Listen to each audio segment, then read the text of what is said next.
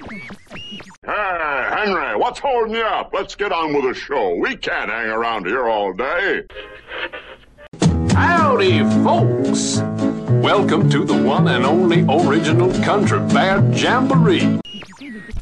All the guys that turn me on, turn me down. There was blood on the sand.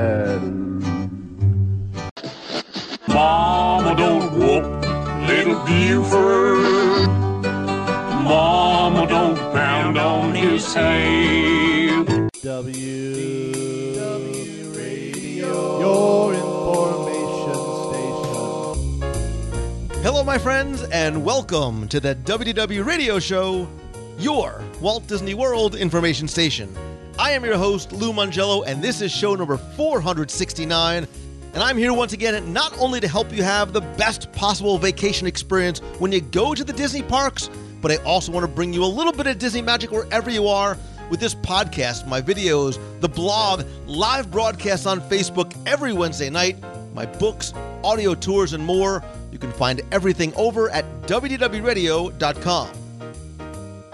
So, we all love to laugh, right? And if you think about it, it's a big reason why we go and go back to Walt Disney World. The laughter, the smiles, and the memories they create. And there's so many opportunities to laugh in the parks. Some we create ourselves, and many come from some of the humor we find in the attractions. So this week, we're going to look and laugh at our top 10 funniest attraction moments in Walt Disney World, and then I'll ask you to share yours as well. I'll then have the answer to our last Walt Disney World trivia question of the week and pose a new challenge for your chance to win a Disney Prize package. Then stay tuned to the end of the show for information about The Purge, upcoming events, the meet of the month during Walt Disney World Marathon weekend next month, and more. So sit back, relax, and enjoy this week's episode of the WDW Radio Show.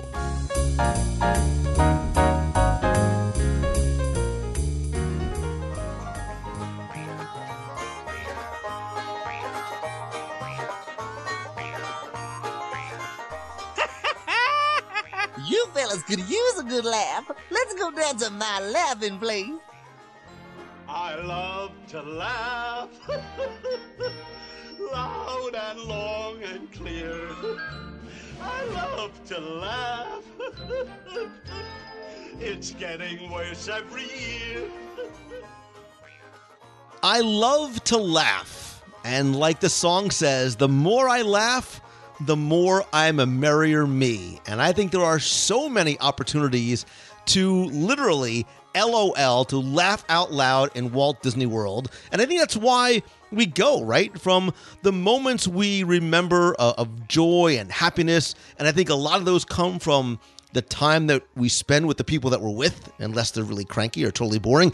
But so many also come from our favorite attractions in the parks.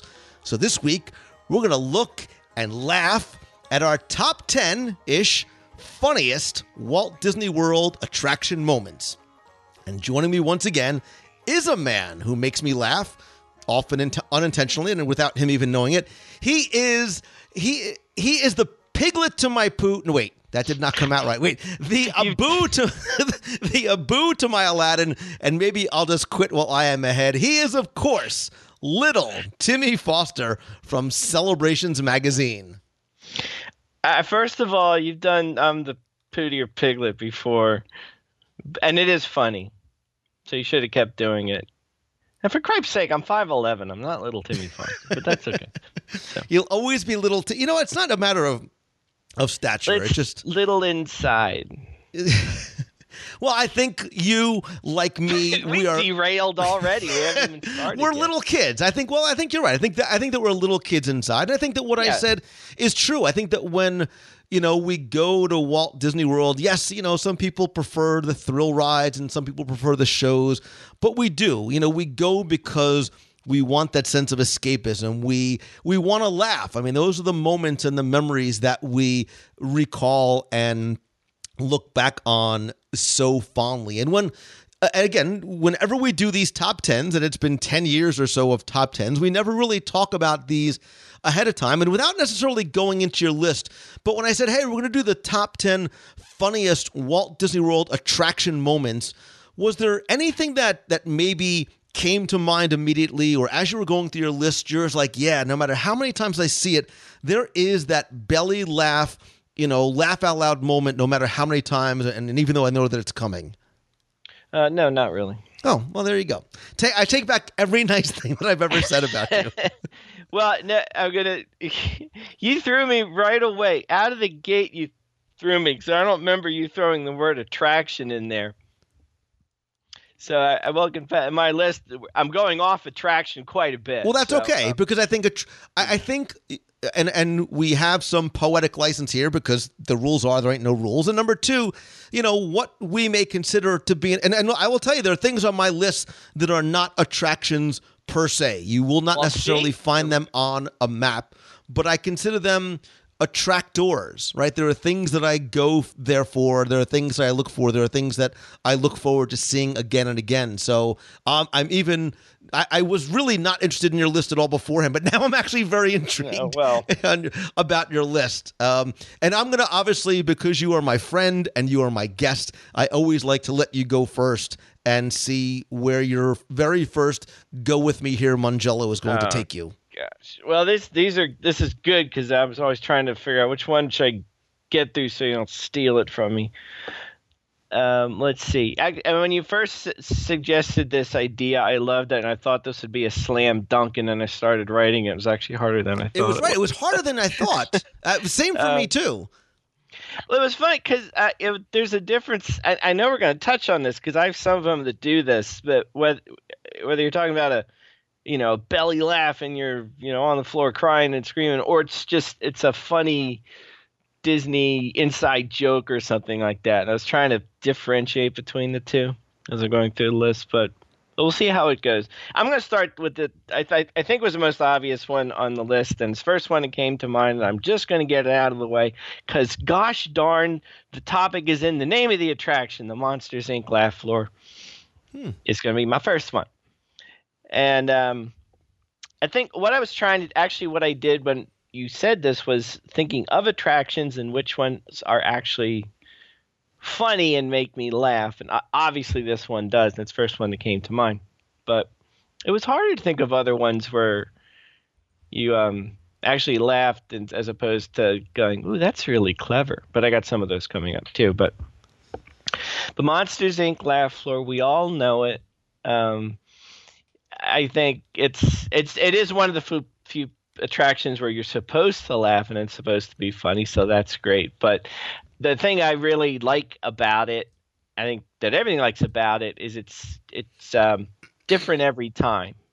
For the most part, they follow the same script, but there's a lot of you can see the same show over and over and see the new things. And the, the scariest, it's actually this also falls into one of the scariest attractions for me, right after the Tower of Terror and Rock and Roller Coaster, because I don't want to be that guy and I don't be the one I don't want to be the one that has to get up and dance and all that and I don't think I've been tagged as such since. I don't know if you have been. I have never been that guy. Have I've also never been the rebel spy. I've never been the grand marshal in a parade. I live here. I've been coming here for 40 years. It's just like romper room on TV. I never get picked. Or dodgeball, same Aw. thing. Or, well, or little league, or you know, basketball. It- mean- basically, any team sport or it, the uh, move on. this uh, maybe you should think about what you're wearing. You know, the suit tie doesn't work. Maybe wear the propeller cap and all that.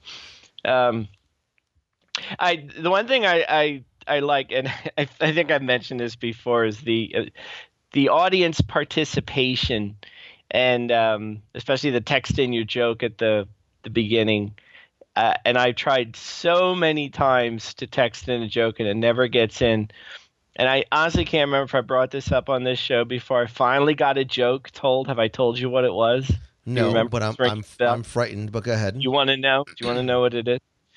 Well, I gave up trying to do the um, uh, how do you make a handkerchief dance? Put a little boogie in it because it always seems to somehow get in there.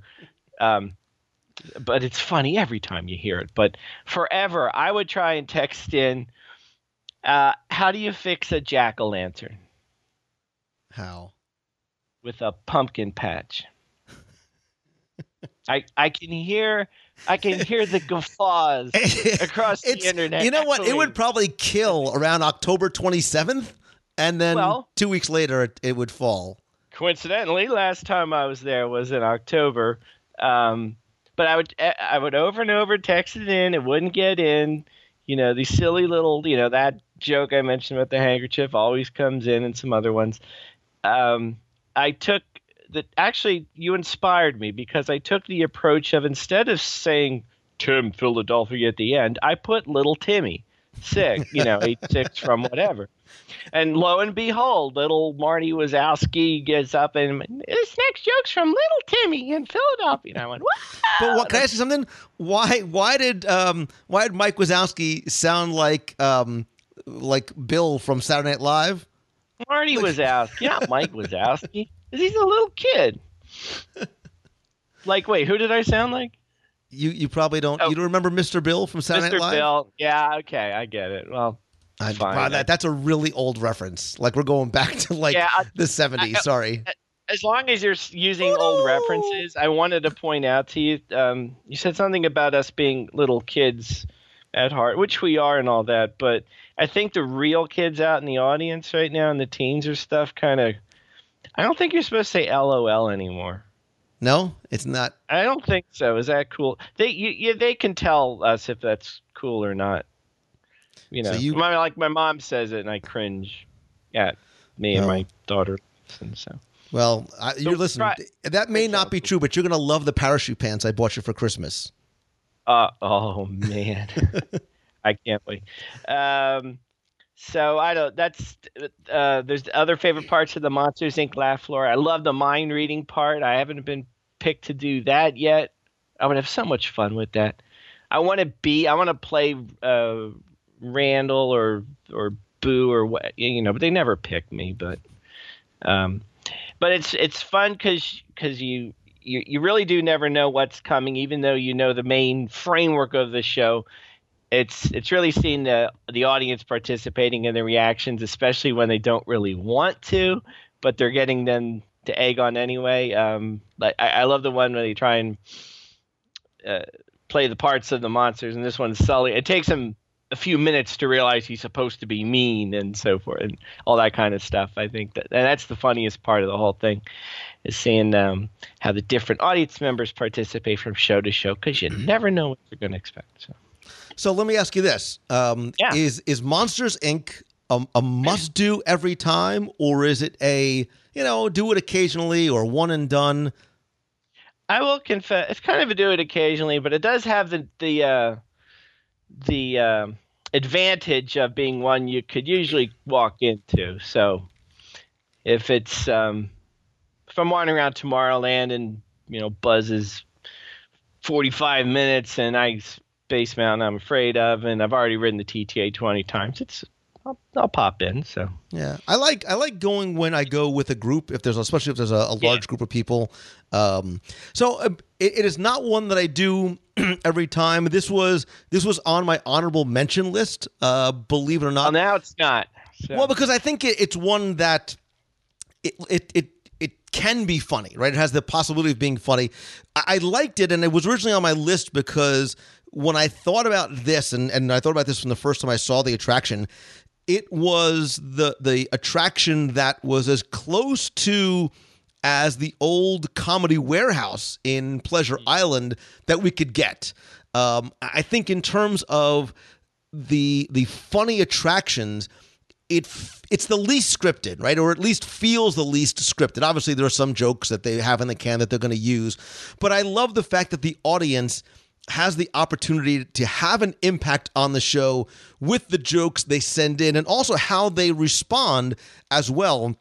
And obviously, a lot of the monsters themselves, the way they react, right? It's like the Jungle Cruise. The way they react to the audience reactions can make or break the show, right? And sometimes the show is funny because it's not funny. You know, the jokes just aren't funny. They're corny. But I think that's one of the things that that makes it so enjoyable. And obviously, the the rewritability factor is very high because you're never going to see the same show twice. Yeah, that that's what I like, and again, it is the audience, and and um, just especially when they're when they get embarrassed. That's I mean that's cruel, I think, but I guess that's funny when you can tell they don't really want to be on the camera, or or best when there's someone on camera and they're trying to get them to do something, and right behind them somebody's trying to get in Right. and, and photo or, or whatever you call it. Uh, not photo bomb because it's a video, but trying to get it on the act, and they're like, "Well, you seem to have two hands going out of the side of your head," and, and things like that. So, um, but uh, it is fun, and one day maybe they'll put me on. I really don't want to dance, but I'll be that guy. That'll be okay. So I can get a button. you- one day you will be that guy. One, One day, day I'll, I'll be, be- the rebel spy. If One day I'll be tall enough to ride the Tomorrowland Speedway. Small world. Yeah. All right.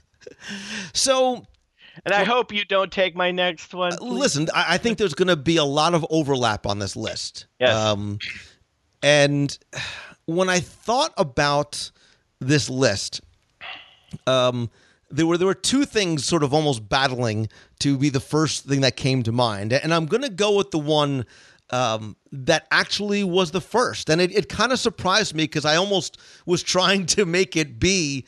Um, I, I was almost trying to make it be something else, and this one might surprise you. Um, it might surprise a lot of people. Um, because you might think I'm going to an attraction that is somewhat like this, where there's some um, flexibility in in the the performance. But I'm going to go to one that has pretty much not changed very much in hmm. 40 plus years. 40 plus years. Yes, that's four decades to you and me. All right. I'm trying to eliminate the possibilities here. Listen, let me let me just say one thing to you, Timmy Foster. Yeah. My woman ain't pretty, but she don't swear none. And I do love me some country. I think I still think what Uh, that took me a second, but Sorry. I, I, I got you.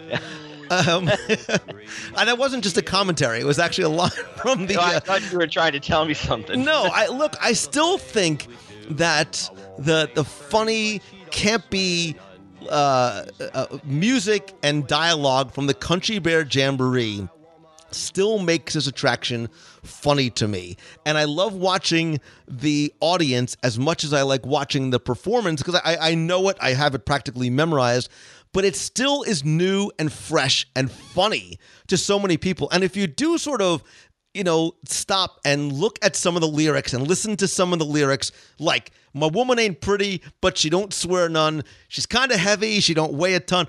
I, Mama don't whip little Buford is is brilliant. Don't pound on his head. I, I'm kind of shocked, but still happy that I think you should shoot him in he- instead.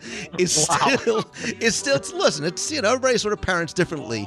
Um, but all the guys that turned me on turned me down. Uh, Heart, we did all that we could. Blood on the saddle.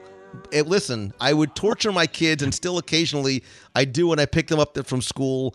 Uh, there ain't nothing funnier than hearing their 48 year dad sing "Blood on the Saddle" in the car. Um, Can unfortunately, we hear that? no, no, No, no, you cannot. That's what I thought. Um, but I think the attraction is funny, not just in the lines in the attraction, but in the music itself, right? It, it is corny, it's campy. The dialogue, even from you know Melvin, uh, uh, Buff, and, and Max, um, and the you know obviously the oh so very scripted interactions. But I still think it is a a funny show. I still think it holds up over time because if you do especially listen to the lyrics from a lot of the music that's held up for 40 years i think this is one that still continues to put a smile on my face I'm glad. The bears scare me, so I I don't really go there that much, but I trust you. I- is there a do you have a favorite bear do you have a favorite song do you have a favorite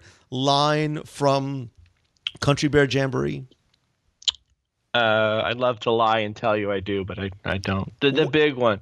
big Zeke. al no oi. Zed. ted Ted. What- Am I li- at getting the names right? liver lips mcgrowl There you go. right? How could you not love Liver Lips McGrowl? I do. I do. I carry a picture of uh, him, her, in my No, wait, wallet. it's him. It's Liver Lips McGrowl. Okay, yeah. Listen, and I know there are probably some people going, Mongello, you need to get out more. If you're putting Country yeah, Bears I mean, at the top of your list, old. Come on now. They've, they've done a few more. I- I know they have, but honestly, and, and maybe this is nostalgic Lou Mongello uh, coming out, but there is. There's still something that is fun and entertaining for me. I look, my barometer maybe is is uh, maybe I have it, but I still smile every time I go to the Country Bears. Not just because I get to escape the 113 degree Florida heat, but because I, I thoroughly enjoy, and maybe it's the memories I have of my dad, you know, loving Big Al or seeing that show as uh, a six, seven year old kid. Uh, you know, when I went to Walt Disney World with my family. So maybe it is a little bit, a little bit um, about that, but. But- she ain't, but she ain't pretty, but I ain't too. What? She what? I got a woman, she's got me. Whatever we do, we nothing. Am I the only guy that knows the words to this? Oh my gosh. I have no idea where you're going. I, I'm just, I'm impressed that f- if 40 years later it's bringing a smile to your face, that's all that matters to me. Because that's a great, that's a great thing to say. So. You know that all the guys that turn me turn me. Never mind. Whoa. Okay. Moving on. All right, I'm I'm so glad you didn't go here because I was toying with Go going. ahead. I know where you're going next. It's it's on. It's number. It was one A on my list. So go ahead. You think so? Well, if it if it is what you think I'm going to say, there's going to be a lot of overlap here, I'm sure. And now you probably think it's not even close to what you had in mind. But this is uh, actually one of the first things I thought of. Honestly, makes me laugh. It's not a gag, and I go, "Ooh, that's clever." This honestly makes me laugh. Whoop, it's the sorry. street performers throughout all of Walt Disney World, and I have some special favorites. Oh, so and do if I. you, what was that? So do I. As do you. So um, I'm going to pick out two areas that I particularly like, and I'm sure you've got a bunch more, so we could have some fun with this. Yes. But um, my first one I'm going to go to is France, and um, The Coneheads. the Coneheads, right? no, it's the uh, the waiter and the the table and the chairs and uh, the acrobat who climbs all the way to the top. Um, I remember seeing this years ago, many many years ago, like back in the oh my gosh, the '90s when some of you kids weren't even born yet, but.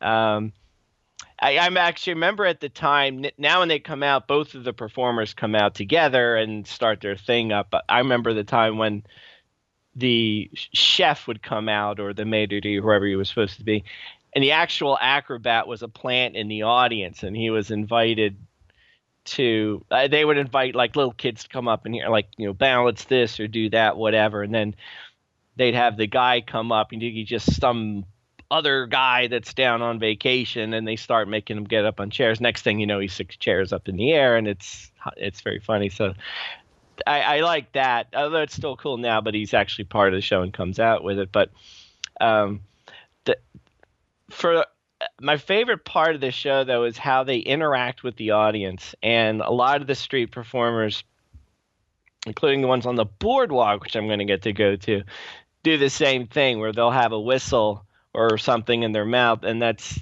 how they'll communicate with the audience to like come here do that move forward move left like come up.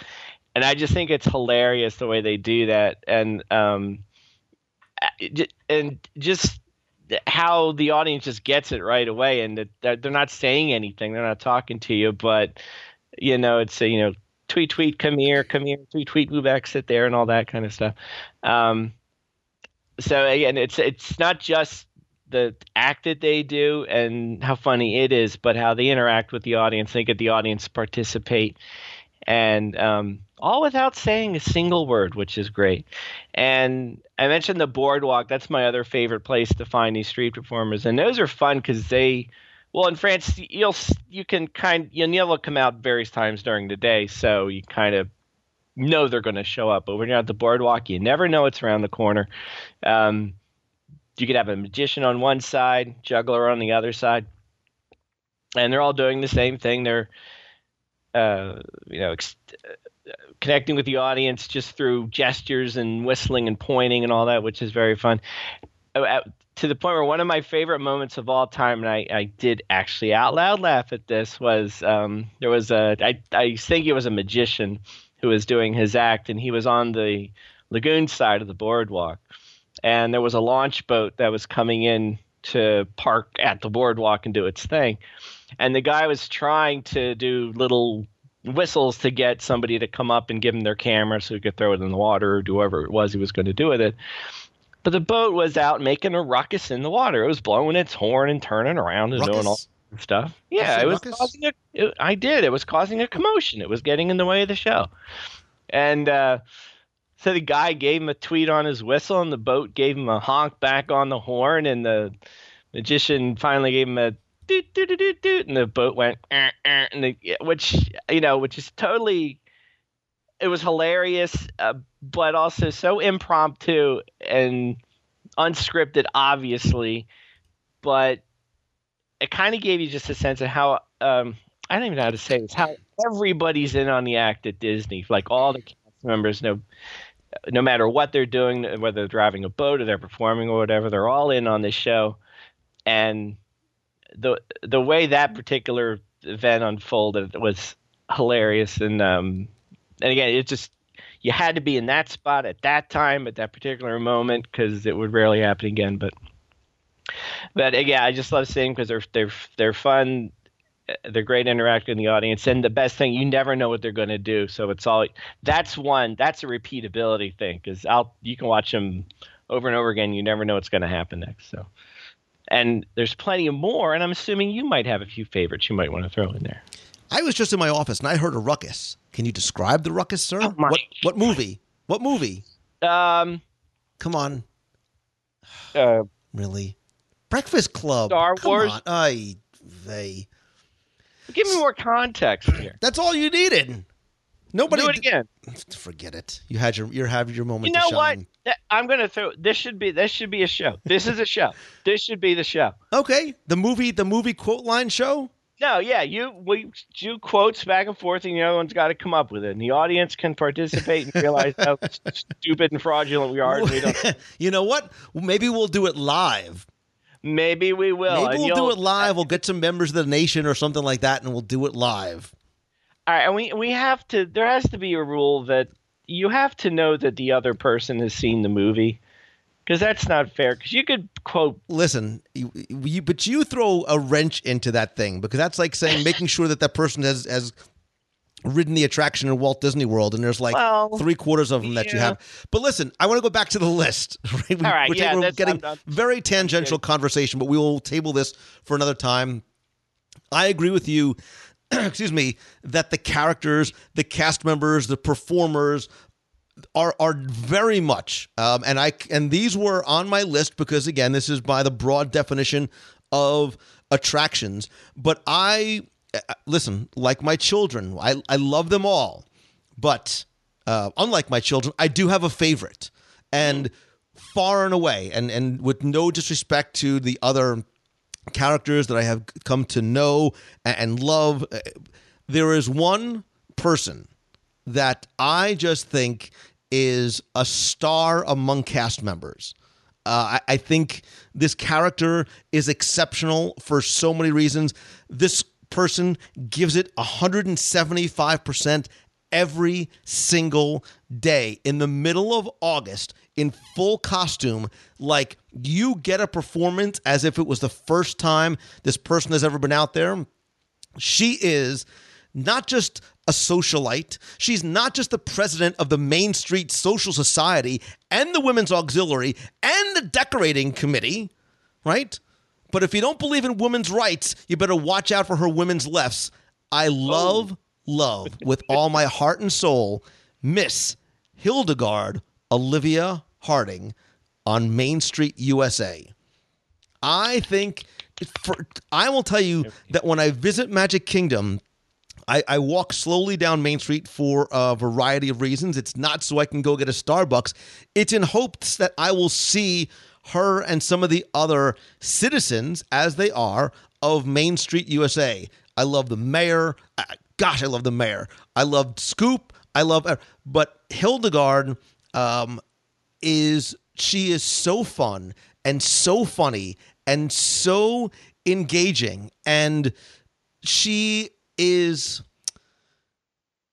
she is the embodiment of what a cast member should be. Um, it, it- talking about her, I, I love her character. I love who she is. I love the way she interacts with every single guest. She remembers you, right? She'll remember, hey, weren't you here last week, last month, last year?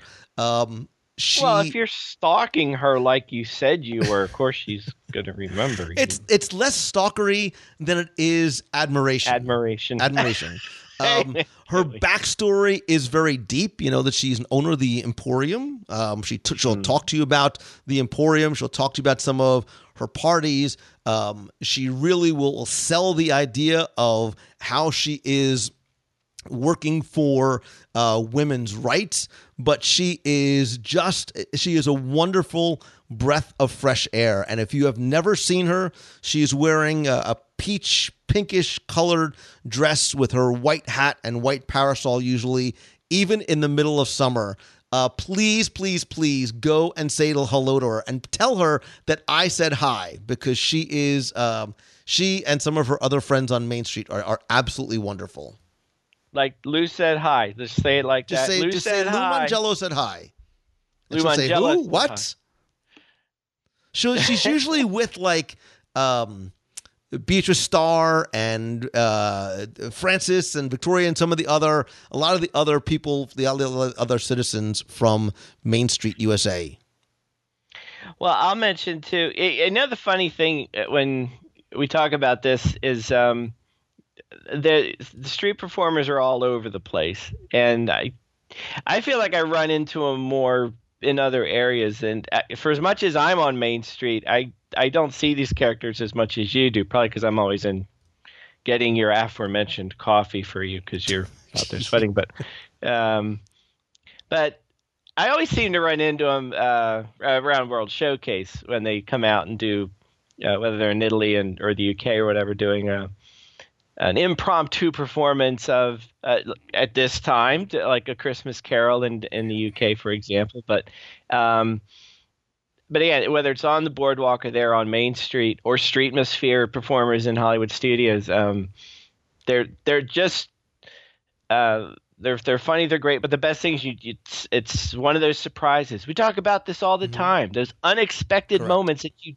didn't know were coming, and they're there all the time. And you're right. Whenever whoever it is, and whether it's 110 degrees or not, they they give it all. And and my hats are off to them every time. And I think the important thing too, specifically about the Streetmosphere characters and the Main Street USA citizens, is that remember when you step foot through that portal, either onto Hollywood Boulevard or Sunset Boulevard, or you pass under the turnstile and you are transported back to turn of the century Victorian era, uh, you know, middle America.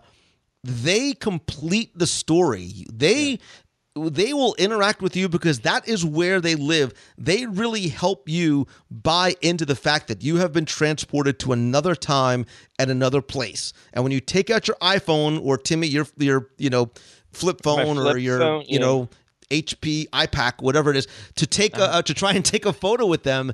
You know, it's a foreign object to them because it is 1890, and the, the, Yeah. the and that really helps you buy. It, it helps you to sort of suspend your disbelief. I think I told you how they they pulled me into the Christmas Carol performance the one year, didn't I? Are you still using a Palm Pilot, Or the- or have you have you upgraded yet? Uh, using a what? A Palm Pilot, or do you still? I have that Apple Newton thing. You remember that? I remember the Newton. it had a stylus. Did you have? You have like? Do you still have like the Zach Morris Saved by the Bell giant brick telephone? No. right, we're going down a whole other path here, but uh, no, um, I forget what I was talking. We were talking about the characters. We were talking about the No, but they characters. pulled me up. I think I told this story before. Briefly, that I got pulled up to be Uncle Scrooge, um, and they told me I was supposed to scream. And legend persists to this day that I sounded like a screaming little girl. I, I don't think that was fair, but that's apparently what I sounded. I've heard you scream, and I can. I don't even need to be there to know that that's what you not, sounded like. Not not totally inaccurate though. Correct. But it was but that that's part of the fun too is when you get to be involved and and uh it, it can be embarrassing, but it's a lot of fun, and you get, you get to let it out, let it loose, let that. and that's the thing and, and the characters allow you to be again we're not passive observers Yeah. at, at these attractions and shows we are very much interactive participants and that's what these roaming uh, characters and, and citizens uh, allow you to do I love it. So did we kind of count that as yours? We you go ahead with another one. yeah that wasn't on my list i just wanted to include her in in, in the in the conversation And you just took mine and took three times long to talk about than I did. but that's okay. fine um But we do. So for my next one, you know, I'm I'm in between. There are really sort of three more that were all sort of teetering and competing for the number two spot, and maybe I'll, I'll stay along the same lines in the same way I was thinking in terms of the Country Bears, in terms of nostalgia, and it's less of a Disney nostalgia than it is a childhood nostalgia because like country bear jamboree my next attraction on my list that i think has multiple funny moments and is it keeps getting funnier every single time i see it. You know where that's from right? Yes, where? Beetlejuice. beetlejuice. Don't say it a third time because you know what happens next. Yeah, very I good. I, ju- I actually just saw that. So, hey, I gotta go. That's like the first time I got one right. i'm proud of you So, i love michael uh, keaton yeah. he's batman he's beetlejuice be in now he's vulture Who? vulture Yeah. spider-man right, homecoming whatever Who? stop. Our friendship is teetering on the line. It's we're, it's already. so all right, again, it's a childhood favorite because it's something that I grew up with. So when this attraction opened, I loved it, and I will tell you that I am I am somewhat surprised yet yet optimistic that we'll even see more of this coming into the parks. It's already starting to change. Uh, I'm going to go over to Disney's Hollywood Star Wars Studios and Jim Henson's Muppet Vision 3D. Uh, I think some of the funniest, again, we're talking about funny attraction moments, some of the funniest lines and even sight gags that you're going to see can be found not just in the attraction, but in the show it's in the in the pre-show itself. Like and again, these are one of the this is one of the attractions that we can all start rattling off, you know, some of the different a, a salute to na- all nations but mostly America, rat schmat besides they're tourists, what do they know? I have a favorite visual gag, You got a minute and a half. What? a net full of Jello. Right. I I'm surprised you even caught That's- that one. That's the only one I remember. I wonder how many people know who like how many kids get that because they don't know or their parents are laughing. I don't they- know. Actually, that brings me to a funny point, which I hope I remember in a few minutes because I want to talk about it. But continue. So uh, so if I asked you what is your favorite line just off the top of your head from Muppet Vision Oh, 3D? Gosh, I a salute to all you. nations but mostly America. Yeah, that one. nah, the old guys up in the balcony. The old guys up we Yeah, entered a contest, we lost. Yeah, that those guys. Pittsburgh. Yeah. We invited some of the most distinguished scientists to come and work here. Unfortunately, none of them showed up. Yeah, that one. Listen, the hits just keep on coming. I could do this all day. this is I a want very to hear moving. you do. I want. I want you to do these in character, though. Wish they move it to Pittsburgh. That's There that's, you that's- go. But I do. I, I love it, and I think this calls back to a, a child. You know, forget watching the the Muppets on Sesame Street, but growing up. You know, I, I guess I think it was it Saturday nights uh, when the Muppet Show was on CBS, and it was one of those things that it was a show that the kids could enjoy as much alone as they could with the it was a, a show that the family could watch together because sometimes there were a few of those jokes even like in muppet vision that just sort of fly over the head not just for short people like me but some of the kids as well but are still funny. And yes, I did say cheap 3D tricks, even though it, it's like the Country Bears, it's corny and campy, and we know what's coming. I still enjoy going, and I still laugh at the jokes, even not, though I know that they're coming. You know, it's like having a favorite movie that you keep just going back to watch over and over again. You can recite it line by line, but you still like watching it. I think that's how I feel about Muppet Vision. And there is something maybe like Country Bear Jamboree and, and one of the other ones that's on my list that that's comforting about that. Right, I think there. I think for a lot of us, there's something very comforting about going to Walt Disney World. Right, we have an expectation level. We, we know what to expect, and it, it it satisfies and it comforts us in a very uh, particular and sometimes profound kind of way. I think that what that's what Muppet Vision does. Maybe because we know the jokes already, we know what to expect, and we know we're going to have a good time. And I think that's some of the reasons why we keep you know going back over and over again. Th- This was one of those where I was, I was having a having a mix of which way I wanted to go, whether it was funny moments like the ones you said, or the the sight gags and the jokes and the puns and the like they're like the key under the mat and you know the net full of jello like we talked about. And um I, I, was- I was pulled between the two which way to go on that. And but the, and actually I think that's actually the best example of that because you got the best of both worlds in one spot. Favorite Muppet? uh Ratso. Am I um, is that uh, I, I I I wasn't aware there was a right and wrong answer to this question.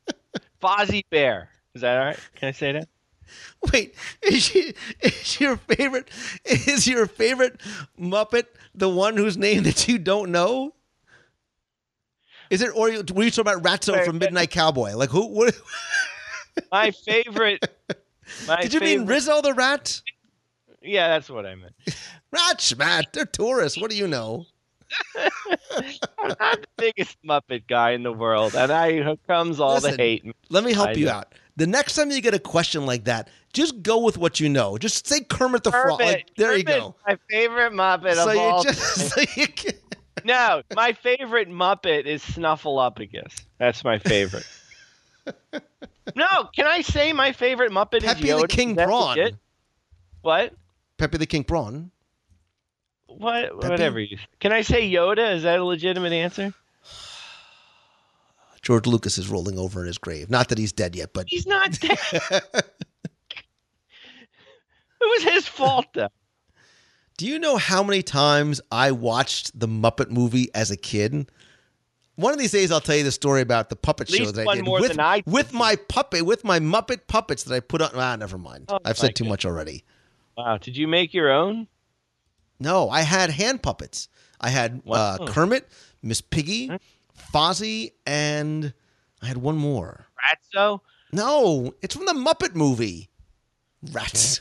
I don't know the the the the the beaker guy. No, no, no, no. Well, remember, I, I'm 48, so we're talking. You know, these are. Uh, this was this was a long time ago. Cookie Monster. No, stop it. Ernie Bert. That's what do you want from me?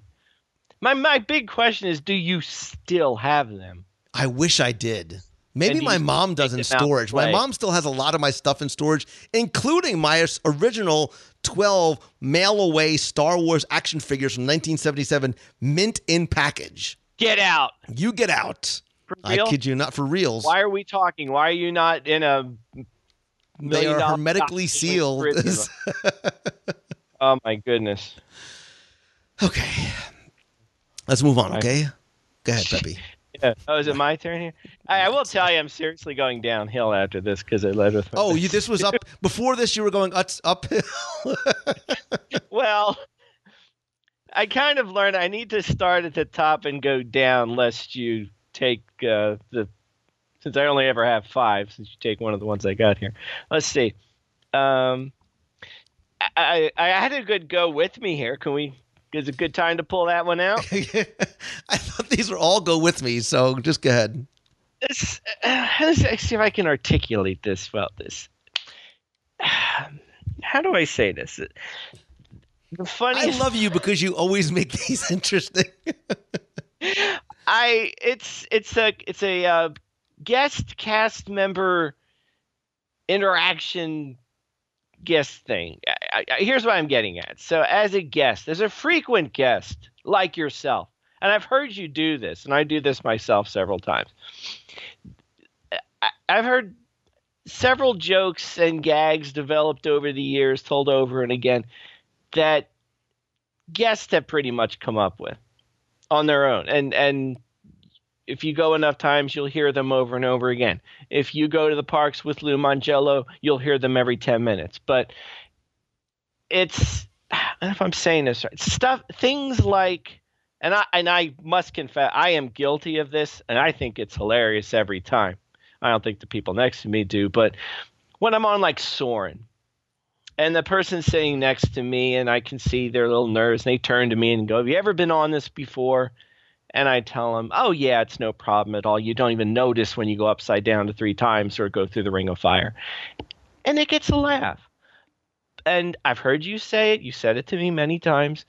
Um, that's an example. I've heard people uh, in the old version of Soarin' where they would have a gag where they would have a golf ball in their hand and would kind of fake catch it and then show their kids, "Hey, look, I got it." That kind of thing. So so I hope I'm articulating this well, but it's it's the the laughs that we create on our own as guests as we interact with the cast members and the actual attractions and our fellow guests as we walk around the park. And um, again, there's, there's some jokes we all kind of tell over and over again. It's fun telling them to people who've never heard them before. Jokes isn't even the right word I'm saying. I guess it's uh, you know what it is? It's when we say it to someone else or we try and get the joke, we feel like we're part of the Disney magic and sharing it with them too. If, it, if I'm making sense, that makes sense, right? You know what, Tim? It- do you you what make no sense at all, but I get it. Do you I know get it? I do get it, and I think that there's at least one of the two people that are still listening that probably get that too. Yeah, I'm, I've some of the funniest moments, some of the funniest moments are not scripted. They're not part of the show. They don't come from the cast members. They come from us. They come from us because, again, of what I think happens to us as when we step foot on property, when we walk through that portal. uh, So many of our defenses and insecurities are down. We don't mind being goofy and funny and laughing at things that might not we might not laugh at otherwise were we somewhere else but they're funny there because of where we are and because of who we were with and because we just we're there because we want to have a good time. So the corny, stupid, ridiculous jokes that we say over and over again, we still smile or laugh or roll our eyes at because that's why we're there, right? We're there to laugh. We I said at the very beginning, we're there to have a good time. So as insane as you are, man, I get it. I get it. I, I feel like I said it much better than you did, but that's okay. There I was. I was trying to help you. Forget it. No, Next you time I'm did. going to no, let you. you, you you summed it up absolutely Forget it. perfectly. You That's go exactly tread water next meant. time. That's exactly what I meant. So Listen, as as inarticulate as a description as it was, I think people who are listening will understand what you mean. It was sort of articulate. Come on, you got it. That's a good test. I did right get it. Or or whatever you have is contagious, and I've just caught Oh, it after yeah. a decade. So uh, I will go up, slightly. I will go slightly less obscure, and maybe to an attraction that you don't normally think of as funny.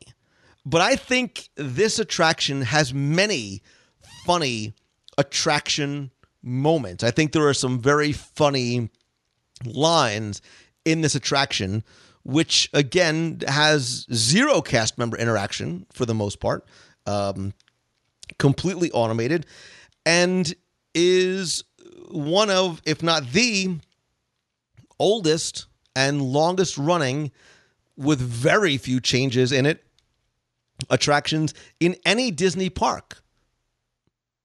And it goes back to Walt himself. Do you have any idea where I'm going? Trying to figure out how the Mad Teacups are funny, and I'm not piecing it together. So keep going. Let's see. Evidently, I I hit the wrong one. But Uh, it, it's it's not. That is not. Uh, you know, I was reading about a fellow named Tom Edison who's working on an idea for Snap-on electric lights. Okay. I think the carousel of progress. I know where you're going. has we're some of the- going Pirates of the Caribbean. Yes, That's where we're listen. going. You got paint all over my rump or rumpus room. That's true. I think that the carousel of progress, and maybe it's a sign of my age. Again, maybe it's nostalgia.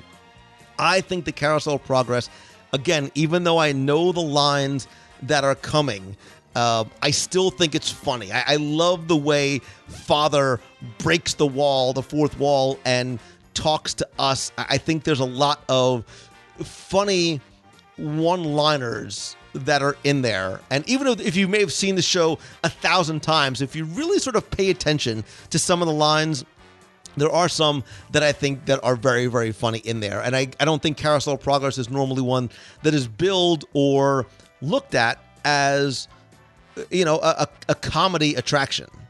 Mm-hmm. Is it a must do for you every time you go? Absolutely.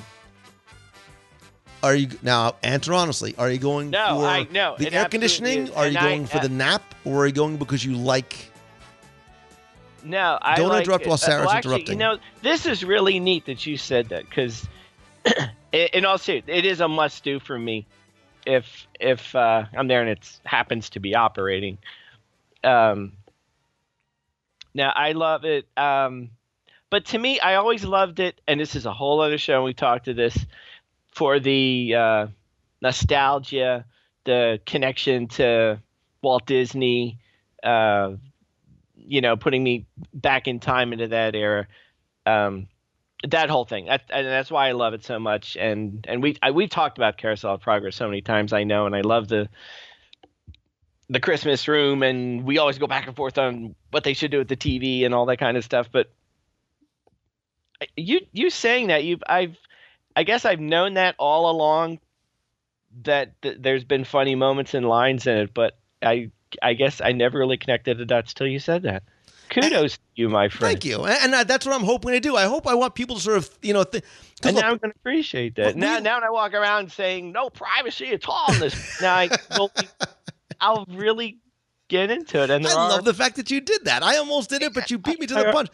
But it- like we laugh at lines. The thing is, we, we're laughing at li- some lines that are funny and some lines that are just not meant to be funny. We laugh because of you know. By the way, we have indoor plumbing now. It's going to be really Right. great on cold nights. It's funny to us because we can't, and our kids can't imagine what that was like in, in the 20s. Wow, and you know, uh, the refrigerator holds more than just ice cubes now, an automatic dishwasher, things that we take for granted, you know, how long it takes to get from, you know, New York to Los Angeles or whatever it is, right. however many days. The the the dishwasher. You know, you say kids. I I'm just gonna. This Get might not work you in big this. lug. Ooh, wait, do that again. No, that was my Tim. That was my Tim Foster impression. Oh, that was good. um, no, there's uh, and this uh, kind of embarrassed. This is the exact uh, references escaping me now, but there's a scene in I forget which room it's in. I don't know if it's one where he he blows all the lights out or something.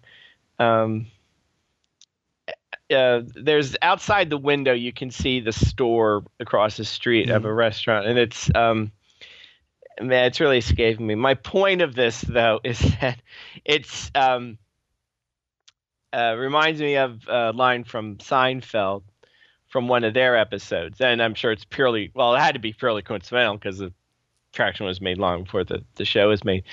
But you spoke of kids, little kids, laughing at um, like some attractions have jokes that they get, they're meant for them, and then there's jokes that kind of are meant for the adults, not you know, Right. not terrible or anything, but um, I always am fascinated when kids think it's they're laughing at something that's they think it's funny, but they don't know why it's funny. And I'm really going off on a tangent here, and it's more of a Seinfeld thing, but you made me think of that. Like my daughter, and I'll just go all the way with that. We're watching Seinfeld. My daughter will watch something uh, referencing like the JFK movie or something, and she'll think it's hilarious. She quotes it all the time. and to the left. And I asked her, yeah, and I asked her one day, I said, Do you know why this is funny? And she said, mm, no, actually, and I explained the whole thing to her. And I'm, I'm, in, I know in Disney throughout, there's a lot of instances like that. Um, and I, I wish I had thought of this five minutes earlier so I could think of an example, but I'm sure we could come up with many things that kids, they're funny to kids, but They don't know they're also funny on a whole other level. Right, Us and we right. get it, but they get it. But like it's a pop culture reference from the '70s or something that the kids don't understand, but it's still funny to them.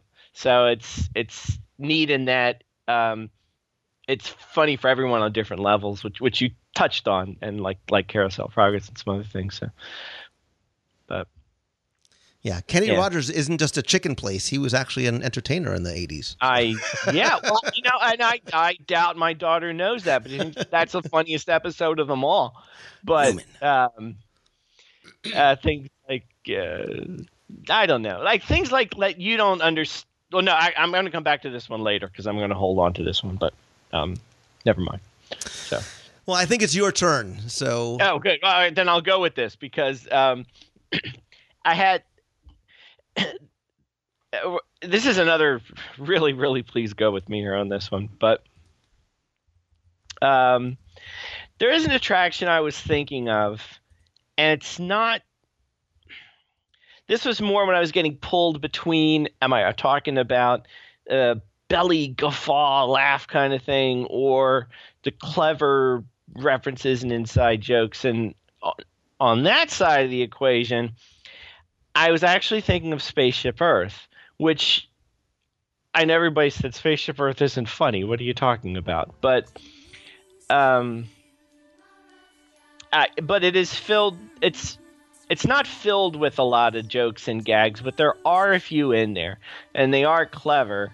Um, the couple that come to mind immediately are the, are the the mousetrap game and the scene with the men landing on the moon, um, and the Fleetwood Mac poster on the room of the personal computer because he's making a Mac. Ha ha ha. Which again, most people probably don't even notice it or understand it, but they're there.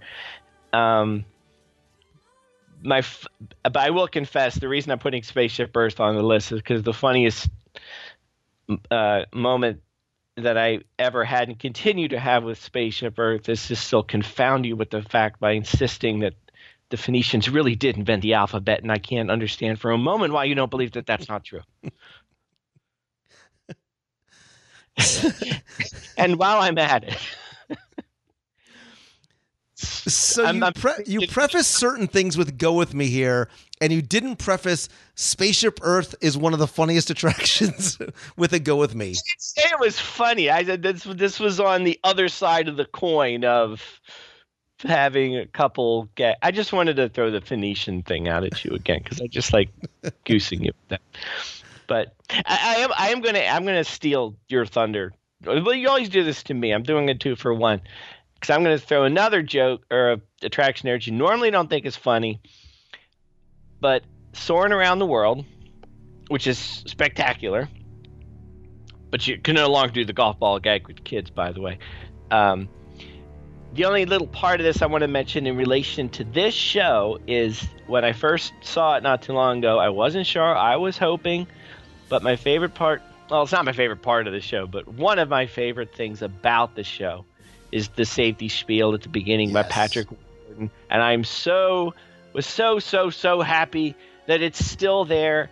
And I still, I I laugh out loud still when he asks you to stow all your belongings beneath your seat, and including these little babies here, or whatever he says, and you, you have them. And I still, la- I, I still laugh at that, and I'm glad they didn't change it. I'm glad it's still there. Um, I love the rest of the attraction, but I was, I was a little worried going in that they were going to change that spiel and give it to someone else and make it not as funny. But um, that, to me, that's a joke. It never gets old. I love, and he just he's just a he's like the funniest.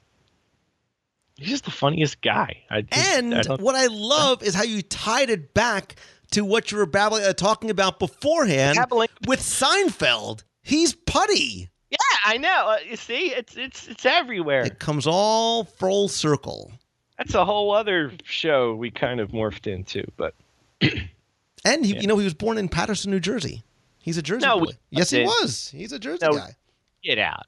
And all right, Matters, let's, but do, let's see how well you know your Puddy. Okay. What, David. You, you better get this. This is easy. This Uh. is the softest ball I'm going to throw you. All right. What Disney feature animation film did he have a voiceover actor role in? The most underrated Disney film of all time. Meet in the Robinsons? Book, no, not Meet the, the Robinsons. Emperor's New Groove. Okay. What'd you think I was going to say? Well, I, you said one of the most underrated films of all time. I was going to say Meet the Robinsons. Meet the well, that too, but but no, Emperor's New Groove, and, and I I do believe that that's a seriously underappreciated film. I love that movie, and he's hilarious. And and Right, just right. for a little bit of added information for you, in a um, he actually was a voice of a little green men in the Buzz Lightyear and Star Command TV show, and and for those yeah. kids who aren't kids anymore who might remember Kim Possible, he was Steve Barkin in Kim Possible. Wow. See that? See, it all comes around, full circle. See? It wasn't Disney. It was also in Bee Movie too, which I like. No, well, all right, we won't go into that, but I believe you're up there. I, and I will tell you that the Soarin' queue specifically pu- because of David Puddy, uh, Patrick Warburton was uh, was was on my honorable mention list. It didn't Ah, quite make it to the. Uh, See? it didn't make. But I will tell you, Timmy Foster, Yes. that I uh, I will speak on behalf of anybody who might still be listening, who is saying Mongello, Foster, like I, you know, I, I don't get I- it. There's a big one, Loogie, hanging out there. Like right how are we not the lowest hanging fruit the 800 pound african elephant in the room how Yeah. did we not mention the jungle cruise Yep. so it was it was on my list it was number one two-ish behind country it was bear one on mine. and I was waiting for you. I'm like, well, it, it's Tim Foster. I got to leave the easy one for him. I was shocked that you didn't get to it. I, obviously, this is one that I think for many people is arguably number one. And the reason why is, and uh, like many other things, and the reason why we come keep coming back to Walt Disney World is because of the cast members. You can write a script and hear the same jokes over and over again. You can hear it in Country Bears. You can hear it in Carousel of Progress. It's something else when it is delivered by a human being. And the Jungle Cruise, the skippers, are what give this such a high rewritability factor. Look, you can have it's like going to a restaurant. You can have a make or break meal based on your server. You can have a make or break attraction based on your skipper. And I have had multiple, especially recently. I have had exceptional skippers, so much so that I wait until I get off the boat and then I go and I talk to either that skipper or I wait and ask to speak to their lead to tell them, hey, Jess, so and so was exceptional. I've been on this a thousand times. I, I laughed more than I have before. Everybody in the boat had a great time. The corny jokes that are in the script hold up over time, but so many of the the reasons why we love this attraction are the ones that the the skippers improvise and that they mm-hmm. slip in there. And I think that there are some of our favorite jokes. There are classic jokes. There are new ones. There are seasonal ones with the Jingle Cruise.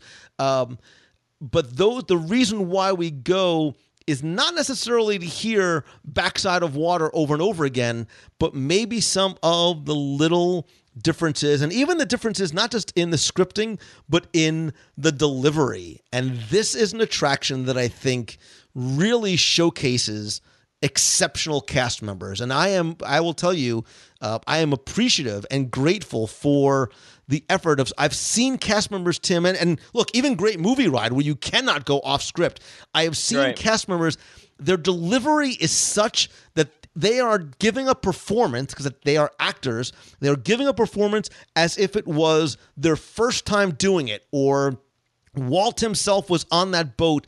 Um, look, they do, and they it's so self-deprecating. They talk about how they do it over and over and over again every single day. It does get have to get mundane. It does have to get repetitive, but they don't. The exceptional cast members, the exceptional skippers, don't ever let you think or feel that way. They deliver it like every guest, because they are, is the most important one because it is. That might be our first ride. That might be our last ride. They want to make it memorable. And I applaud and I make sure I recognize to to the people above them, the cast members and the skippers that do make the attraction so funny and so appealing, not just for adults, but kids as well. And, and as a performer, that's a tough line to, to straddle sometime, is to make it something that's going to be funny to both kids and adults. Oh, yeah, you touched on the one part of it that I always found fascinating was that, um, to and this goes for uh, cast members all over the parks and in the resorts and everywhere, whether you're, um, uh, you know, whether you you're supposed meant to participate in the experience, like your Jungle Cruise skipper, or your uh, your server at a restaurant, or just somebody helping you sell a balloon. Just how everybody is on all the time. And the thing I always that I find fascinating about the Jungle Cruise and similar attractions is just what you said. I I realized this person doing this has been doing this you know all day every day all day or you know or for months or whatever or, you know however long it is and the fact that they can still make it fresh and funny each time is is astounding. Um and again you're right when you get sometimes you get that really really special hilarious really into a cast member and they're really great. I remember one time that we got on and we started out and it was at it was at night so i don't it, he might have been on there for quite a long time. And he started out just so deadpan and straightforward and you know look over there that rock's made of limestone most people take it for granted you know but and I was thinking, oh boy, well, this is going to be a great one. By the time we got done, he was hilarious because he actually that was his shtick, I guess, deadpanning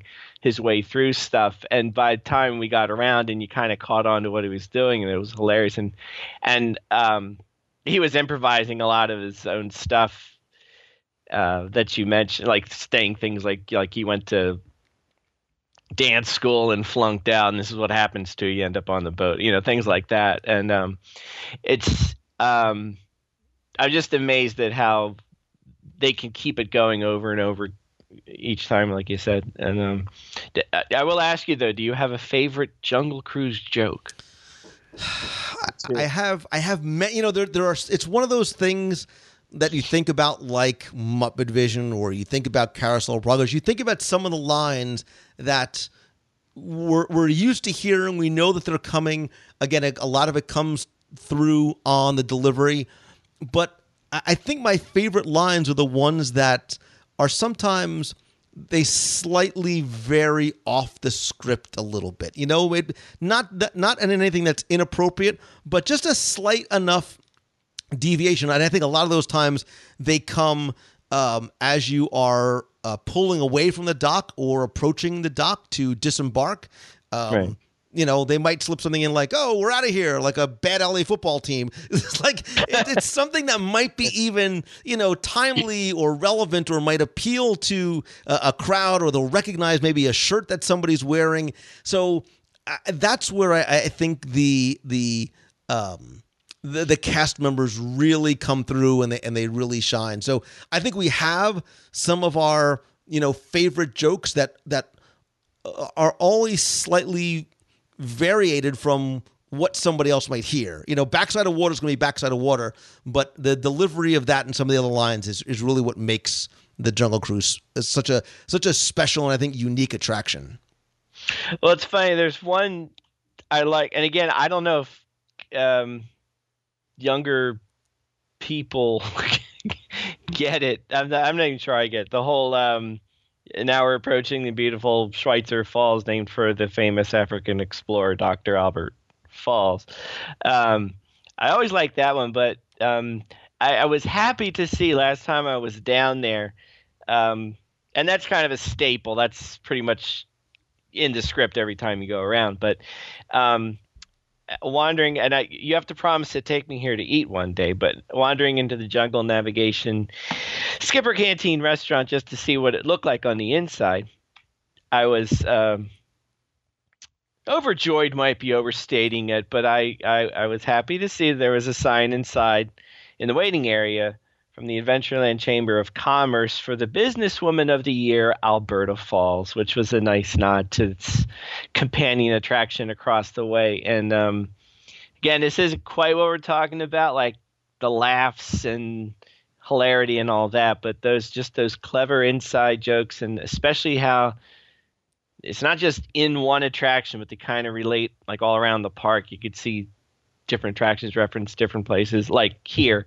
And and I thought that was pretty cool. So I just want to mention that 'cause I, I just saw that. And I thought it was the coolest thing in the world. So First of all, I love Skipper Canteen, and I'm more than happy to let you take me there next time you. uh, Uh, that's not the way I phrased it, but that's okay.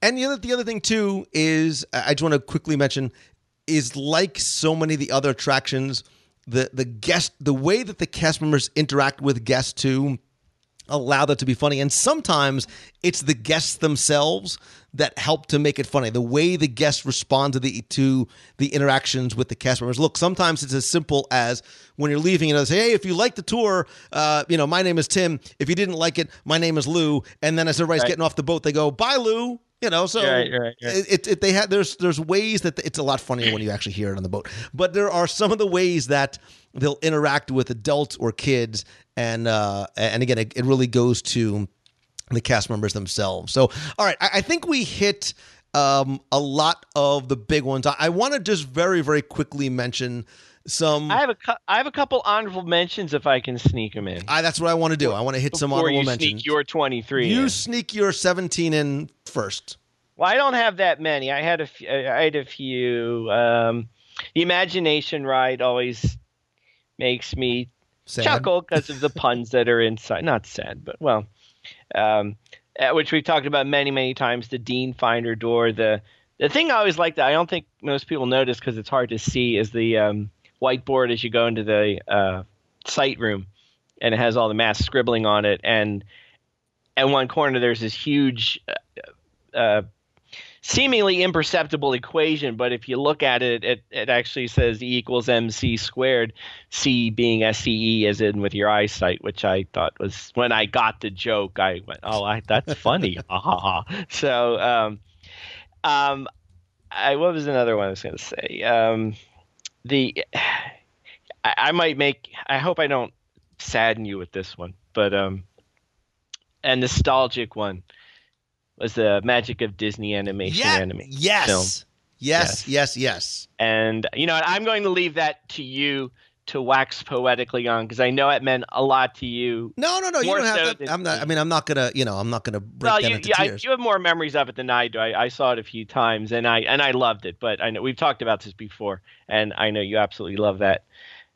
th- Loved that film, and it was there. Um, the other attraction, the other thing I was going to mention was in World Showcase how over time, um, a along with the introduction of Disney characters here and there, and I still haven't been able to get on that Frozen ride because I'm not waiting 140 minutes. But you know, they have a new um, thing called Fast Pass. I'll, I'll we'll talk about this offline. Well, unless you wake up at 12:01 six months ahead of time, I can't get one. Please. I was waiting for you to take me on.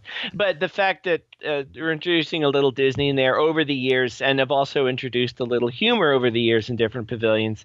Um, my particular favorite is Canada, and um, it used to be one of those I would kind of skip over going in to see the movie, but now I've kind of put it on almost on my must do's to go see because it's um, of all the pavilions in the World Showcase that's the one that really goes for the funny and the laughs. And and I do think it's I've seen heard the jokes over and over again but I still think it's funny when uh, you know snow's blowing in the beginning and the, Canada it snows every day of the year and it's always 40 below and Martin Short comes stop stop stop. And you know I want you to hear Canada from someone who's been there from someone who's raised there. No Celine Dion is not here you know all those jokes and the whole if you want to see the real thing hang a left at the big silver ball and head due north, all that kind of stuff.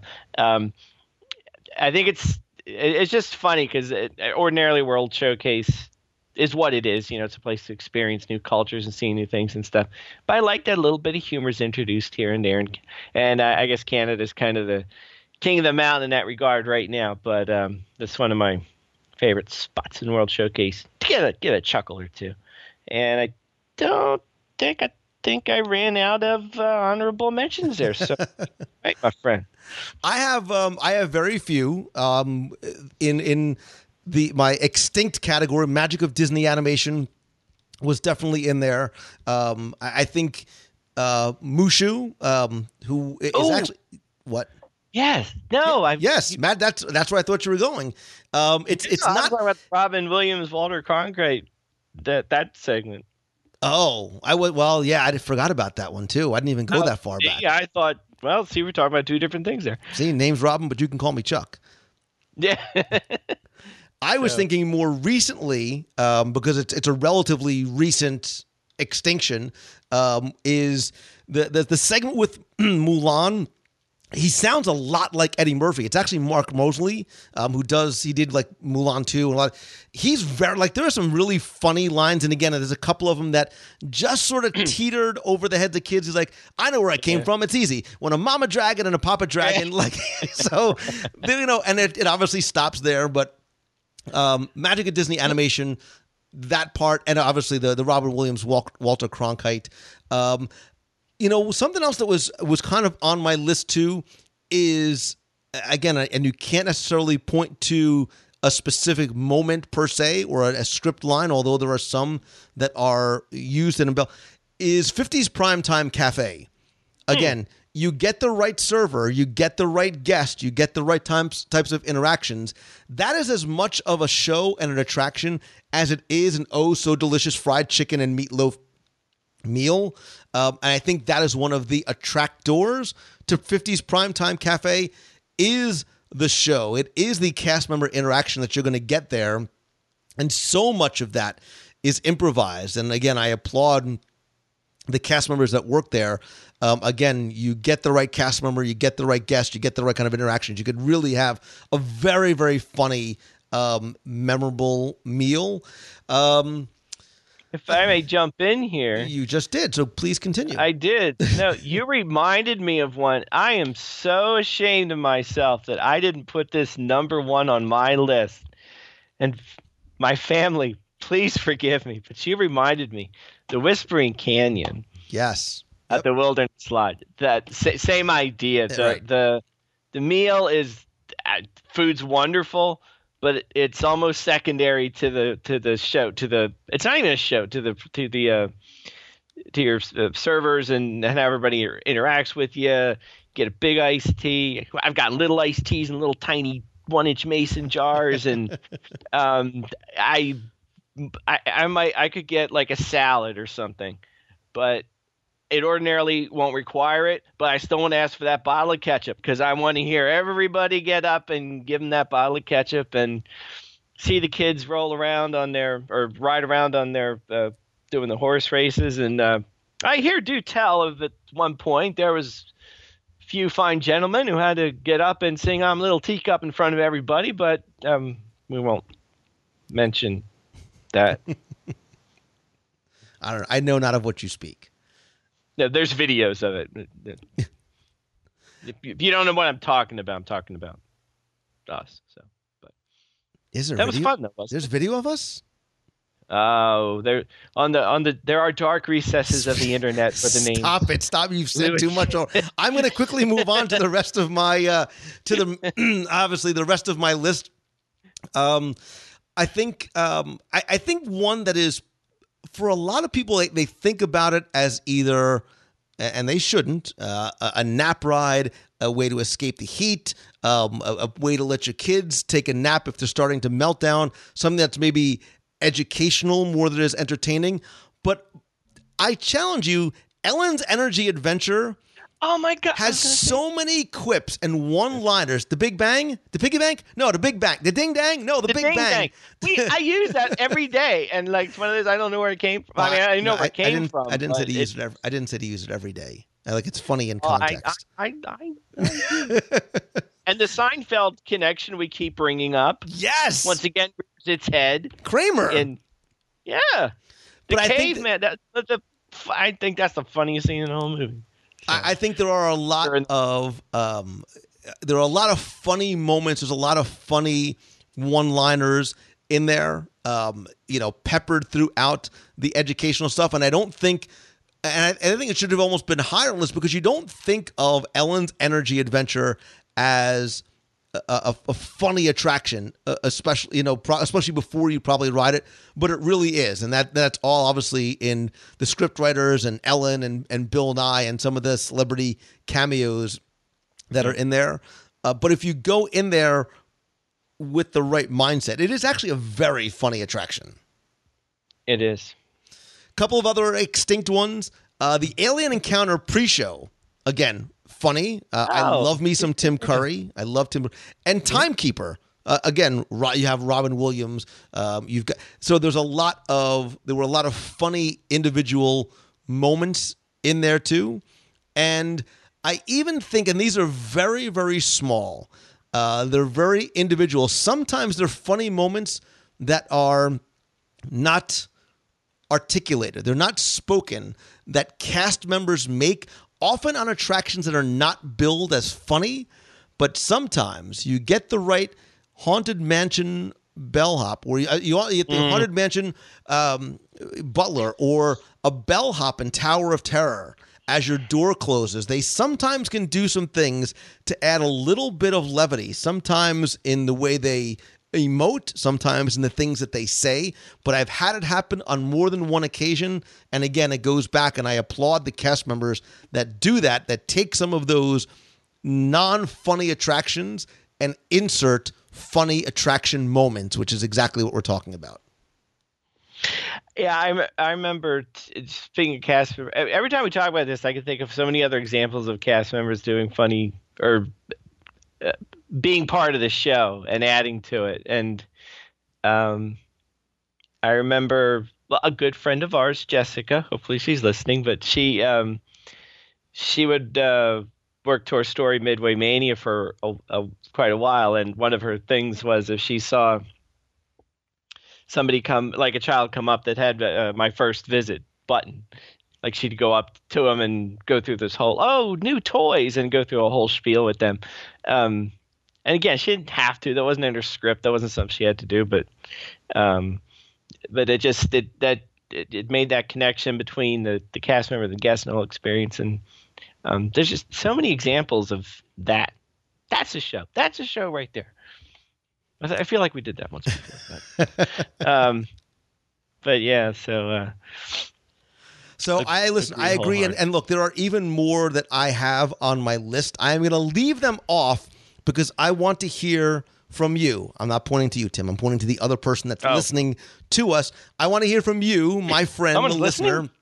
What is your favorite funny Walt Disney World attraction moment? Look, I'd love for you to go to the show notes over at WDWRadio.com, click on this week's podcast, leave them there. I'd even love it more if you went to facebook.com slash WDWRadio, left your favorite attraction moment there. But you know what I would really love more than anything?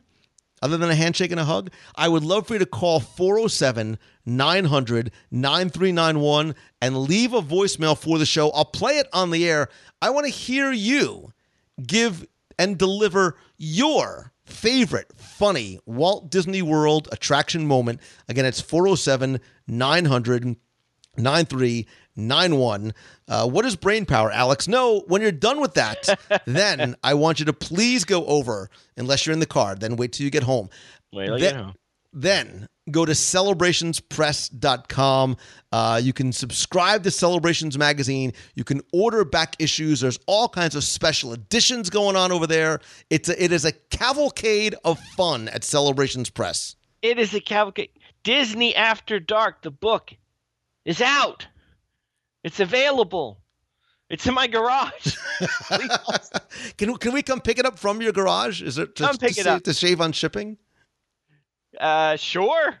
Say hello. I'll give you a bottle of water. But um, no, we have that there. I, as Christmas rolls on, we're going to throw more specials out there. I might even ask my friend Lou Mongello there to pass on a few to your special listeners. So Maybe we Um, can. Uh, maybe we'll give one. You know what? Why don't we give one away?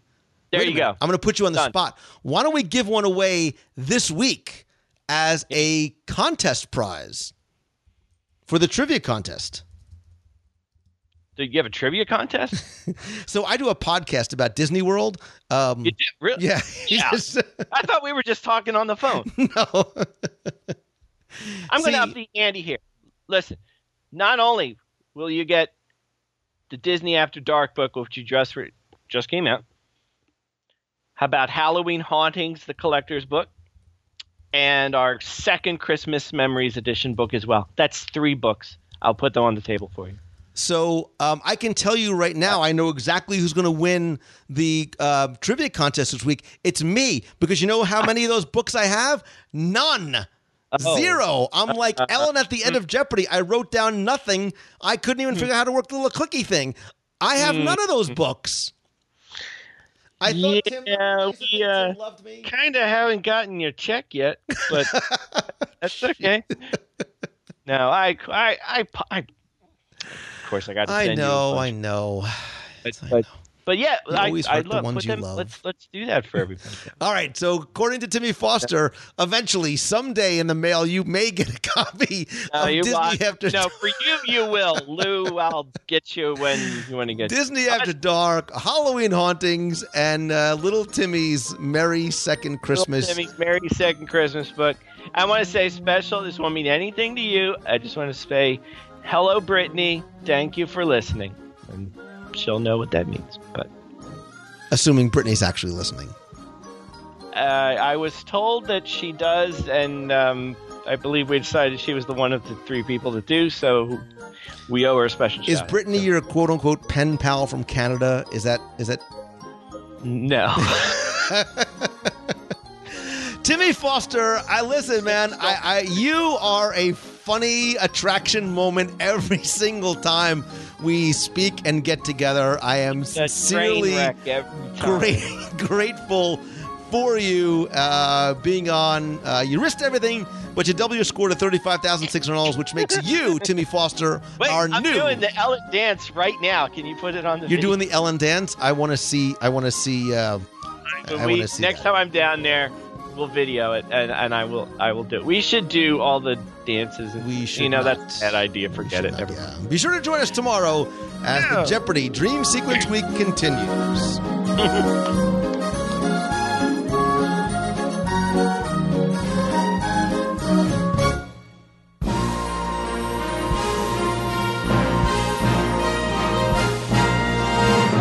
time for our Walt Disney World trivia question of the week, where I invite you to test your knowledge of Walt Disney World history or see how well you pay attention to the details, not just in what you see, but sometimes in what you hear. If you think you know the answer, you can enter via email or better yet, our online forum for a chance to win a Disney prize package.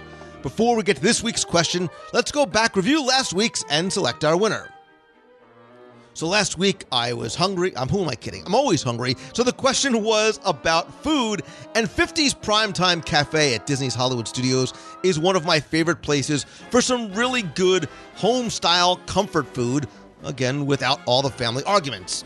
Sometimes. And at 50's Primetime Cafe, mom uses some recipes from some family members. And your question was to tell me whose recipe does mom use for the oh so very delicious and tender and juicy, yes, I'm still hungry, golden fried chicken? Again, thousands of you literally entered this one, got this one correct. You knew and shared some really neat stories, by the way. Thank you so much. That Aunt Liz makes the golden fried chicken with garlic mashed potatoes and the gravy and the vegetables. Anyway, I took all correct entries, really enjoyed some of the stories as well. And last week's winner, randomly selected, gets the 102 Ways book, all seven of the virtual audio tours of the park. Those are, by the way, available in the WDW Radio shop. The Magic Band cover, the stickers, the travel mug, and because it's the holiday season, I'm also going to send our winner a WDW Radio t shirt. And last week's winner, randomly selected, is Emilia Shea. So, Emilia, congratulations. You used the online form. I've got your shipping information. I will get your prize package out to you right away. If you played last week and didn't win, that's okay, because here's your next chance to enter in this week's Walt Disney World Trivia Challenge. So, this week, it doesn't matter if you're hungry or not hungry. This is really more about how well you pay attention, again, to the details, sometimes in what you see, this week, in what you hear. Because tell me, where in Walt Disney World have you heard the line, that's our motto more, more, more? All you need to tell me is where in Walt Disney World you can or could have heard that line. You can enter via email to contest at WDWRadio.com. Better yet, go to this week's show notes over at WDWRadio.com. Click on this week's podcast. Use the form there. You have until Sunday, December 18th at 11:59 p.m. to enter. You're playing again for the book, the tours, the Magic Band cover, the stickers, yes, a hot and cold travel mug, and why not? I'll throw in a t-shirt as well, so put your size in the notes on the form. So good luck and have fun.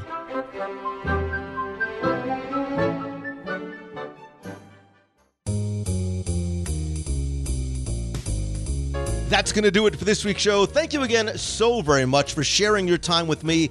I know the holidays are a busy, crazy time of the year, so I appreciate you including me in your very busy day or evening. Thanks as always to some new and current and longtime members of the WDW Radio Nation family. We're coming up in February on two years of, of having the nation together. I want to thank people like Harold Kussler, Patricia Jandris, David Harrell, Scott McLean, James Connors, Jeff Knowles, Smith Getterman, so many of you who have been with me and part of the nation, either from day one or even recently in the last month or so. And if you want to not only help the show, but also get exclusive rewards every month like scavenger hunts, lots of fun in the private Facebook group, personalized Magic Band covers, logo gear, t shirts, monthly care packages from Walt Disney World exclusive live video group calls every month and more. You can visit WDWRadio.com slash support. And don't forget that a portion of your proceeds will go to the Dream Team Project to benefit the Make-A-Wish Foundation of America. All right, couple of quick announcements. Again, I know you're busy, so I'll make it fast. Don't forget that in addition to, to the show, please check out the blog. We have an amazing team of blog writers really talking about Disney from so many different angles subscribe to our free email newsletter. Got some cool stuff coming up in the next few months exclusive to the newsletter. Check out the videos and also please join me every Wednesday at 7:30 p.m. Eastern for WDW Radio live over on Facebook at facebook.com slash WW Please like the page over there as well. Again, working on some things that I'm going to announce just after the first of the year over for Facebook. You can also connect with me on Twitter, Instagram, Pinterest. I am at Lou Mongello. If you have a question for the show you want me to answer on the air, you can email me, lou at WDWRadio.com. Or if you want to answer this week's question of the week or have a question you want me to answer on the air, you can call 407 900 9391 and leave me a voicemail. I'll play on the air. Of course, you know, I love connecting with you online. Better yet, I like meeting you, shaking your hand, giving you a hug in person. That is why we do not only monthly meetups in the parks, but lots of events uh, on the road, at sea, and overseas, as it were. Our next meet of the month is, as always, going to be Marathon Weekend, Saturday, December 7th, over at the Tomorrowland Terrace, usually around 1 p.m. Watch Facebook for the exact time and location. Other events coming up, please, I'd love for you to join us June 25th through the 30th for our double dip Disney cruise on the Dream to Castaway Cay. Five nights, two stops at Castaway Cay. To find out more, visit the events page or visit WDWRadio.com slash 2017 cruise. We have another big event coming up summer 2017, something maybe in the fall. Alaska 2018 on the Disney Wonder. I'll have information about that coming up soon. I'll also be having other meetups and events, not in Walt Disney World, but on the road as I travel to speak at schools and businesses. So watch out for that. Also, if I can maybe help you either by coming to speak to your business or school or work with you and maybe help you turn what you love into what you do every day, please visit loumongello.com. Find out about some of the different ways we're gonna we can work together. I am going to be forming a new weekly mastermind group beginning January 2017. Visit the website for more information or email me, lou at loumongello.com to find out more. Thanks as always to Beci Mahnken from Mouse Fan Travel and the entire team that not only helps to make my vacation special, but will do the same for you, all at no cost to you over at mousefantravel.com. And of course, little Timmy talked about going to celebrationspress.com and checking out the magazine there. And as always, my friend, and you are my friend, whether we have met yet or not, you continue to show and prove that to me in so many ways every single day. And I am so grateful to and for you for that. But if you like the show, and hopefully that you do, All I ask in return is that you please help spread the word. Let others know about it. Tweet out that you're listening. Share a link to this or your favorite episode with your friends or in your favorite group or page over on Facebook. And please take just a minute to rate and review the show over on iTunes. You can visit WDWRadio.com slash iTunes to find out how to do it and get a direct link to the show. I want to thank some recent reviewers like Josh D, who says, This is the best Disney podcast. Love the show, been listening for years, and he loves how I make you feel like you were a friend, either if we even if we have never met. Josh, you have it exactly right because it is true and it's how I feel. JTK039 says, Couldn't be happier. Lou and his guests do a fantastic job of bestowing Disney magic on those of us who crave it in between visits. I've learned so much and have been entertained thoroughly since discovering the show about a year and a half ago. Here's to many more years of success, Lou. Uh, JTK, it comes from you. Uh, you allow and empower me and enable me to do this and share my passion for Disney with you. So thanks to you and you who is taking the time to listen again this week. And if I can somehow help you get from where you are to where you want to be, please let me know how I can do it. Or you can visit LouMongello.com and see some of the different ways I can help you. And remember, if you want something that you don't have, you need to start change what you're doing now, right? The first of the year is coming. We all look for resolutions and goals. It's a great opportunity to turn the page and start down a new path, and maybe a path that you've wanted to start down for a long time. So get through the holidays and then take those first steps and always keep moving forward. I hope that you have your best week ever, but I hope that as good as this week might be, it still might not be the best because that is still yet to come. Have a great week, everybody. See ya. Hi, Lou. It's Courtney from Broken Arrow, Oklahoma. Just calling to say that I'm driving home and I just finished your History of Christmas at Walt Disney World podcast with Jim Korkis. And I just wanted to let you guys know that I really enjoyed it. I love the facts. I love the history. Just awesome job. Um, I also wanted to mention a couple of Christmas slash holiday memories that I have at the Disney parks. Uh, we're going to start in uh, 2001. My brother's high school marching band was selected to march in the Rose Bowl parade on New Year's Day. And on New Year's Eve, we, um, a bunch of people from the band and the chaperones went to Disneyland. And I don't remember if it was the entire band or just my brother's section because he was in the drum corps. He played the quads. Um, he was able to march in the Disneyland parade on New Year's Eve. So I thought that was, that was really fun. Also, that was the first year, I believe, that the Haunted Mansion over, the overlay for Nightmare Before Christmas um, debuted, and I got to see the outside, but not the inside. So maybe I'll make it inside one of these days. But um, my second memory is um, around 2006, I guess. It was my husband's first visit to any Disney park ever, and we went during Christmas time, and it was also his first trip with me. But um, we got to see the taping of a couple of things for the Christmas special, and we got to see all the decorations, and I just thought that was a really fun memory for us to have um, during the holidays. But I hope that you guys have a Merry Christmas, Happy Holiday, keep up the good work, and talk to you soon. Bye. Mr. Mongello, Robert Canchola. I'm listening to uh, four uh, episode 467. Shame on me for not getting to it earlier, but uh, great episode. I love sharing the different memories of spending the holidays at Disney. And uh, among our many other Disney trips throughout the year, spending the holidays at Disney is is a must, is a is a mandatory trip for us, whether it be in Anaheim or in Orlando. And um, you know, each trip has its own memory and own uh, different experiences that make each trip unique. But I would say the most memorable for our family, the Canchola family, was being um, featured on the 2015 Disney Parks Christmas special.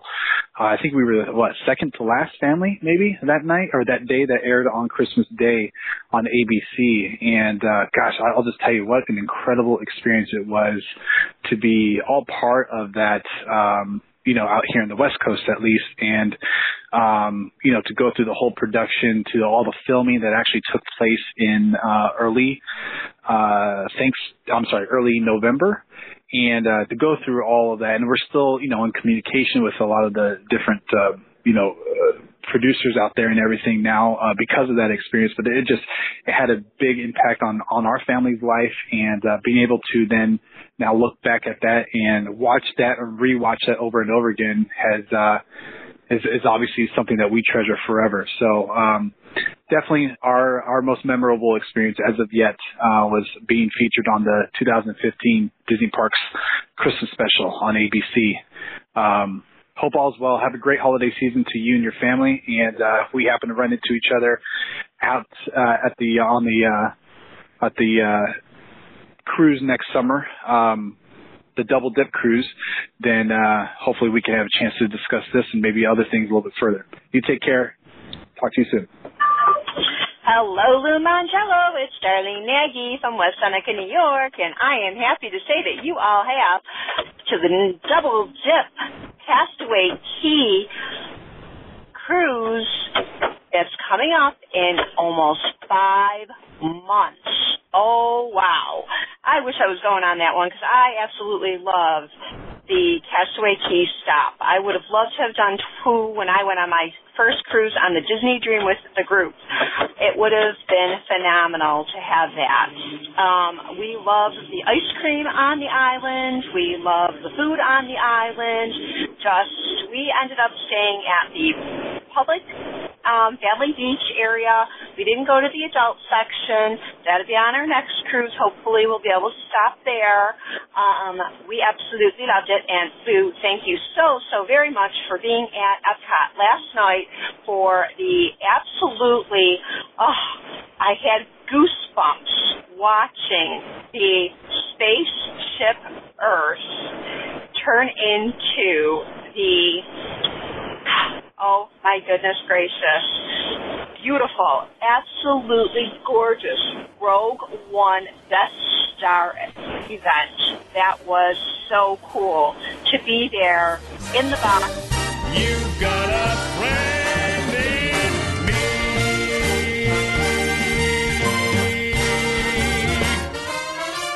me. Yeah.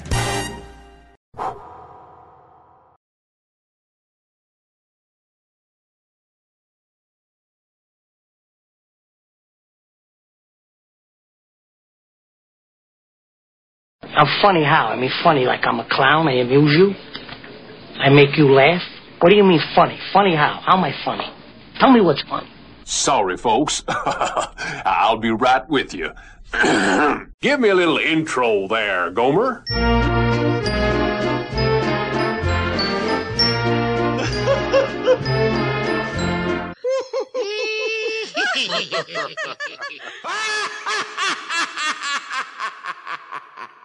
Dreadful.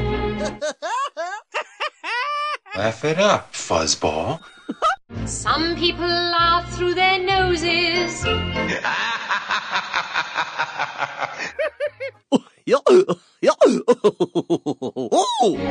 Then there's that kind what can't make up their mind.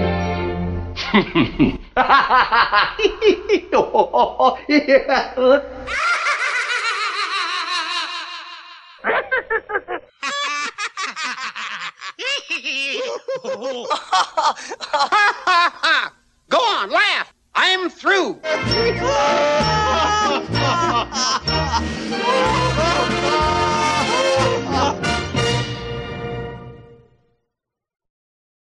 Sixty percent of the time, it works every time. That doesn't make sense.